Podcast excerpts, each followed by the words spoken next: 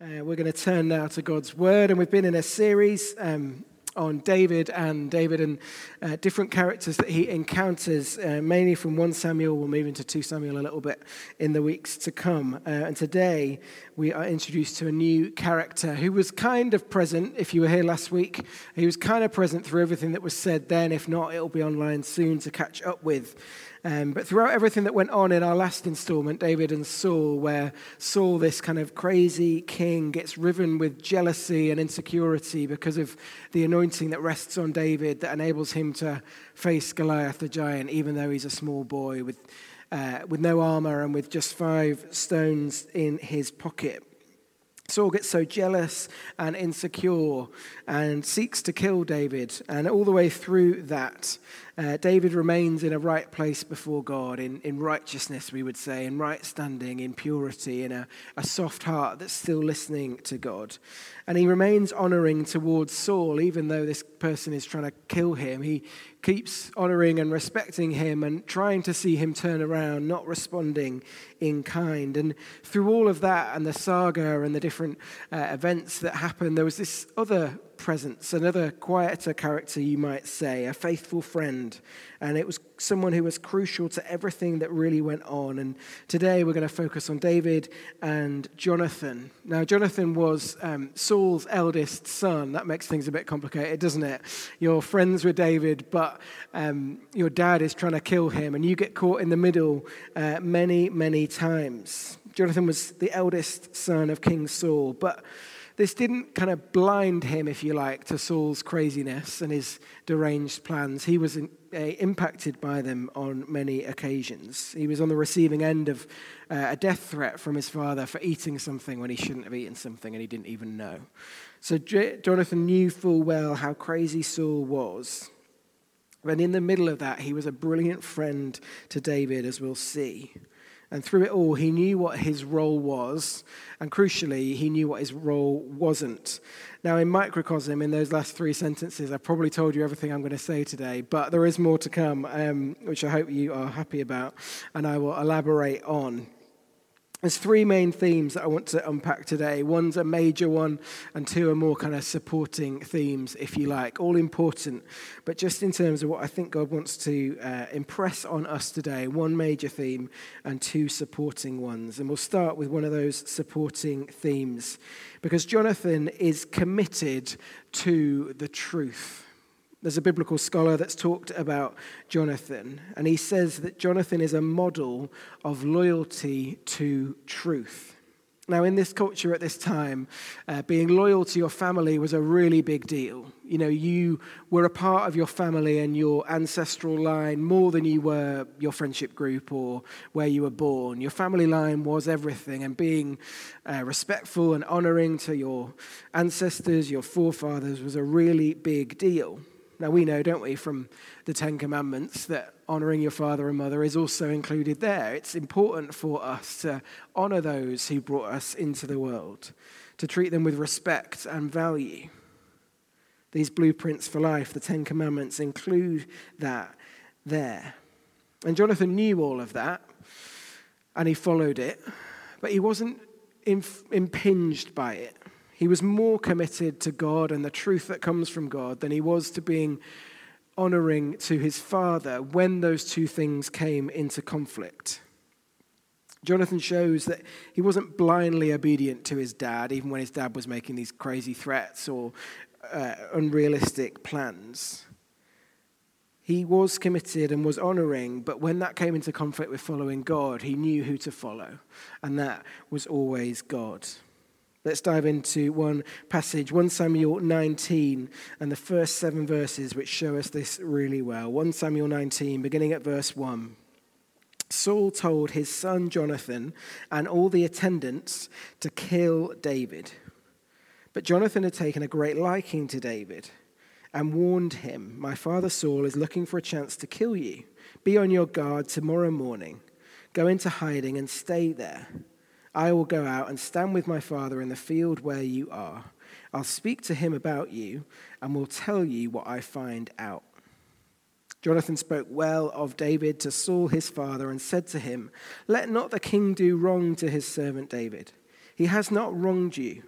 And what has he done that be- benefited you greatly? He took his life in his hands when he killed the Philistine. The Lord won a great victory for all Israel, and you saw it and were glad.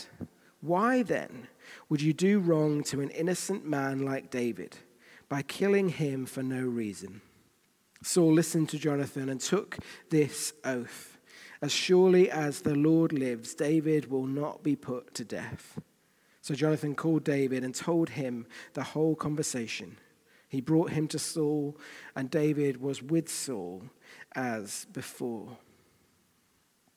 Jonathan here and elsewhere trod this middle way, if you like, between blind obedience to what your dad said, regardless of the cost, and complete defiance of your father, whatever they said. He didn't let himself be pulled to either extreme, but he followed this middle path, which enabled him to follow God and God's way, and where he could, to then follow his father also. Where he was on the right path, his father, Jonathan's support was there. Where what he was trying to do was wrong, he withdrew his support but he used the position that, the, that this afforded him. He wasn't completely outlawed from his family, but he used that position to challenge his father and to seek justice and truth at every turn, defending David as he was able to do here. Jonathan wasn't afraid to stand against his father when that's what was required. Because sometimes to stand for God is to come into conflict with other people who aren't standing for God. You will very likely at times have to do the same. To stand for God in your workplace will sometimes mean standing against your boss who's trying to encourage you to cover something up or to cut a corner or to not show integrity or respect. To stand for God might mean standing against a friend who's trying to influence you in a way that isn't helpful, trying to force you to behave in a way that you're not comfortable with before God. To stand for God might mean standing against a family member who's trying to pull you back from all this God stuff and not wanting you to, to give yourself fully to the work of the Lord. Jonathan shows how to defy anything and anyone that would compromise our commitment to Jesus while still honoring that person in the ways that you are able to, and so not compounding the problem by responding to them in kind. Jonathan's able then to keep his father's ear and to use the position that that gives him for good to save David as he did in the chapter we've just read. And I pray for you that in any situation of conflict that you're in at the moment, where following God is rubbing up against a friendship or relationship with someone else, I pray that you would hold fast to the truth that comes from God, that you would communicate to th- that to them and to others with boldness and wisdom and even dare to pray that through that, the light of God might be seen in this dark place, that your example might turn something round, your words might bring some conviction, so that the light can be seen in the midst of the darkness where it's needed the most. Jonathan, then, first, is committed to the truth. The main point that we see through the life of Jonathan is that he was committed to friendship. 1 Samuel 18, verse 1 says, After David had finished talking with Saul, Jonathan became one in spirit with David, and he loved him as himself. From that day, Saul kept David with him and did not let him return home to his family. And Jonathan made a covenant with David because he loved him as himself. Jonathan and David had a strong, committed friendship you may know that there are four biblical words used for love throughout Scripture. Eros is passionate love, romantic, eros, erotic, uh, linguistically. That's the first. The second, philia, friends and equals, peers, that kind of a love. The third, storge, familial love that parents have for children and brothers have for sisters. And then finally, agape, which is God's perfect, unconditional love. Now, here, what is talked about between Jonathan and David is philia kind of love. The love between friends, equals, companions, a togetherness that is powerful. Some have questioned whether this was eros love, But there's little in the scriptures to support that. They were one in spirit, not in flesh. In 1 Samuel 20, verse 41, it says, After the boy had gone, David got up from the south side of the stone and bowed down before Jonathan three times, with his face to the ground. They kissed each other and wept together, but David wept the most. Jonathan said to David, Go in peace, for we have sworn friendship with each other in the name of the Lord, saying, The Lord is witness between you and me, and between your descendants and my descendants forever. Then David left, and Jonathan went back to the town. They kissed each other here as friends would have done in this time and still do sometimes today, a greeting, a parting kind of a kiss bound together with this filial love as brothers, as friends. And it's sad to me that some have read this kind of a description of a relationship and thought that it must be romantic, because that speaks of a dearth and a decline of friendship. It says that we don't think friendship can be very much if to love each other like this must have then been something romantic. It's said today that one third of men in the UK have no close friends. And 40% of women aged 16 to 24 say they are often or always lonely. Friendship is in the pits. The number and the quality of friendships, you might say, is lower than it's been for decades and centuries. There's a Christian author and speaker who I know called Phil Knox, and he wrote a book recently called The Best of Friends about this theme. He says, as he was going about researching, as you would do for a book, you read everything else that's available in that area. And he said, it didn't take me very long. Because whilst lots of people talk about friendship, no one's really done much work into it. And yet we're seeing the decline of that.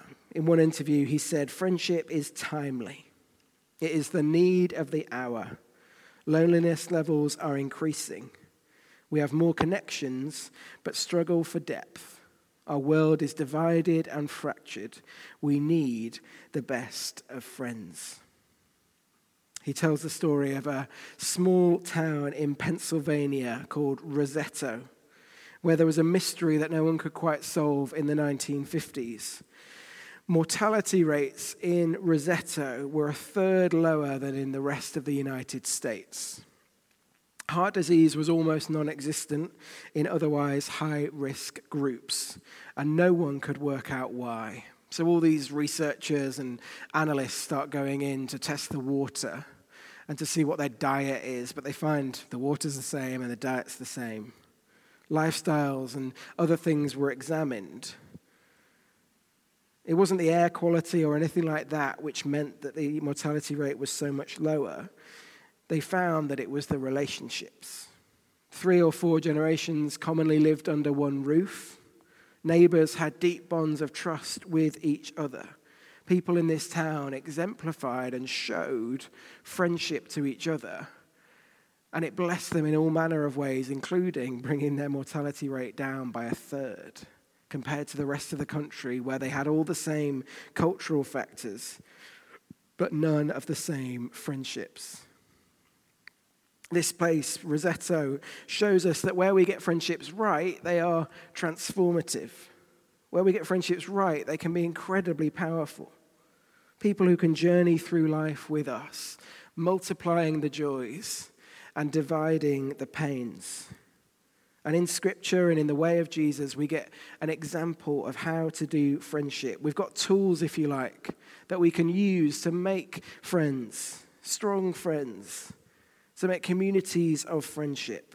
We've got a gospel that brings down the dividing line between people.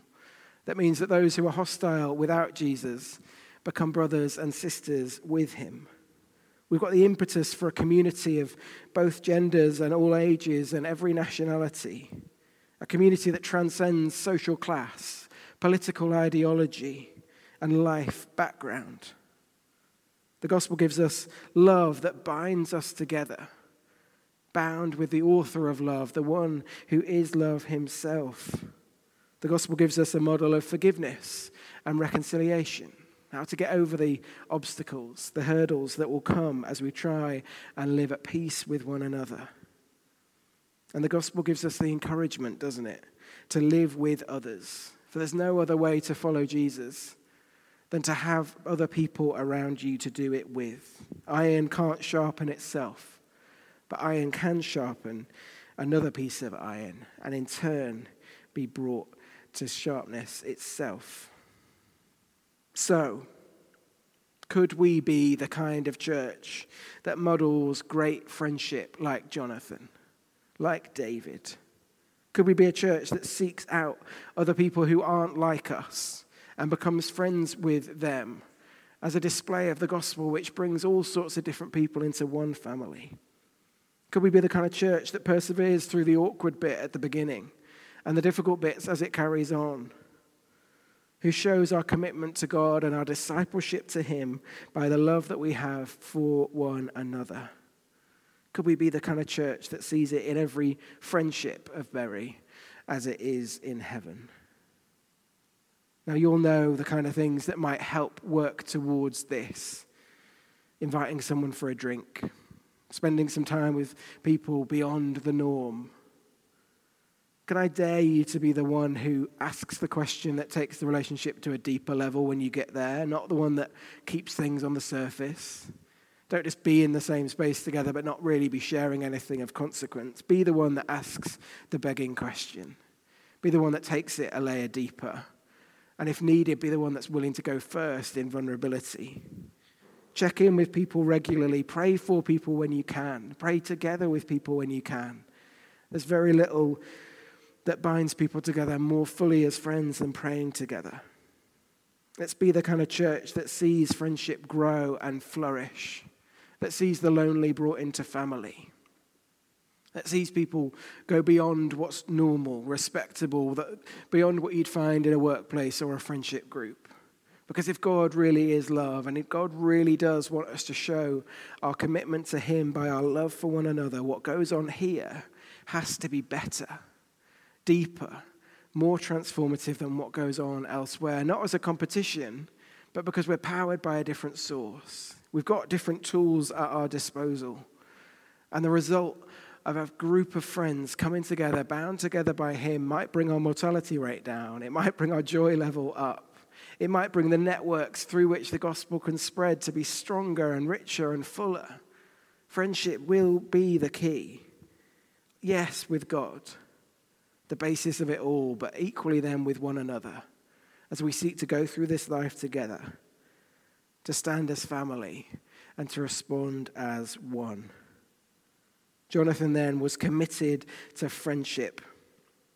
And finally, to say, Jonathan was committed to humility. 1 Samuel 23, starting at verse 15, says this. While David was at Horesh in the desert of Ziph, he learned that Saul had come out to take his life. And Saul's son Jonathan went to David at Horesh and helped him find strength in God. Don't be afraid, he said. My father Saul will not lay a hand on you. You will be king over Israel, and I will be second to you. Even my father Saul knows this. The two of them made a covenant before the Lord. Then Jonathan went home, but David remained at Horesh. Saul is trying to kill David again. You've got the theme. This is what he keeps trying to do. Jonathan comes out to encourage him, to help him find strength in God, in the words of the text. And as he does that, as he tries to put courage into his friend, he reminds David who he is. And he shows us that he knew who he was too. He says, You will be king over Israel, and I will be second to you. You will be king. David had been anointed as king ages ago, but he was still waiting for it to happen. Maybe he was doubting whether it was ever going to happen. And he needed reminding that what God had started, God was going to finish. What God had anointed him for, he was going to step into at some point. You will be king, David. He reminds him who he is. And then he says, And I will be second. Now, this is crucial because it shows, it shows David that Jonathan wasn't vying for his position. He wasn't jealous like his dad was. He wasn't trying to take him out so that he could stay number one. He was willing to be second, because he knew that's that, that that is not what God had called him to. Jonathan's saying, I don't want to be the leader. I don't want to be the king. I know that's not what God's got for me. My role is to support you, to encourage you, to bless you, to be a friend to you. And I'm happy with that. So much of our energy is wasted in seeking positions that God never designed for us to have, or in vying for a position that God never wanted to give us. It's in the disappointment about not being someone that God never created us to be. Jonathan knew full well you're supposed to be the king, I'm supposed to be second, and I'm comfortable with that. It doesn't mean you're more important, more loved, more blessed. It means that we've got different roles in God's big story. How much of our energy is wasted trying to get to places that God never directed us to? To get into positions that God didn't ever have for us? And with the discontentment that comes by not being on the status level that we think we deserve. If you're known and loved by God, you've got the highest status of all. Nothing else could be higher or more important than that. Jonathan wasn't slighted by not being called to be king. He played his part and he knew his role. Psalm 84, verse 10 says that I would rather be a doorkeeper in the house of my God than dwell in the tents of the wicked. I'm happy standing in the right place, opening the door. I'm happy to be in your place, God, and serving you in whatever way possible, washing feet. I'd rather do that than have a position of high status and high honor in the wrong place, pursuing the wrong ends. Jonathan shows us this in humility really, really well. So, drawing it all together, what's your part then in God's big story in Bury or beyond in 2023? What are you seeking that God didn't call you to, or if you're really honest, you never thought to ask Him about? Who are you jealous of? That maybe you're supposed to encourage and come alongside and bless? Now, yes, some of those questions are tricky and huge, and will take some unpacking, but point number two God sends us friends to journey that through with. He speaks his word to us as we seek him, yes, but sometimes wisdom and insight and perspective and reminders come through one another. So maybe you want to bring that to a trusted friend Maybe you want to see what part yours is to play with those around you who know and love you and who are seeking God as well. So, in Jonathan, we see a commitment to truth, a commitment to friendship, and a commitment to humility. And behind that, in God, we see a God who is the definition of truth. Jesus, who said, I am the truth. We see a God who calls us friends if we know him and draws us together as brothers and sisters around him. And a God who emptied himself in humility and enables us to be who we were created to be and to not be who we were never created to be. In Jonathan, we see truth and friendship and humility. And in God, we see all of that perfected and magnified. And as God is those things, he poured them into Jonathan. And as God is those things, he wants to pour them into us too. That we would be committed to seeking truth and justice. That we would be committed to friendship and our brothers and sisters around us and those who will come to sit in the pews next to you in the months and years ahead because of what you do now. And a God who wants to pour into us a commitment to humility, knowing who we are, being comfortable with who we're not and living in that sweet spot of knowing I'd rather do a small thing for God than a big thing for anybody else. My position before Him is as beloved, as chosen, as worth going to the cross for, and that puts me on the firmest foundation of all. And to step into those things, and then once we've stepped into them, to live into those things requires the help of God. Each of those things on their own is not easy to do but we have a God who wants to pour himself out and pour his help out to us. And that comes principally through the Holy Spirit. And it's to him that our attention turns now. We're going to leave some space for us to open ourselves to the work of God's Spirit. To say, God, where do I need to put some of that into practice? What's the bit from that that I need to invest in this week? What are you specifically saying to me? we need God's help to make those decisions, to follow in the path that He's laid before us.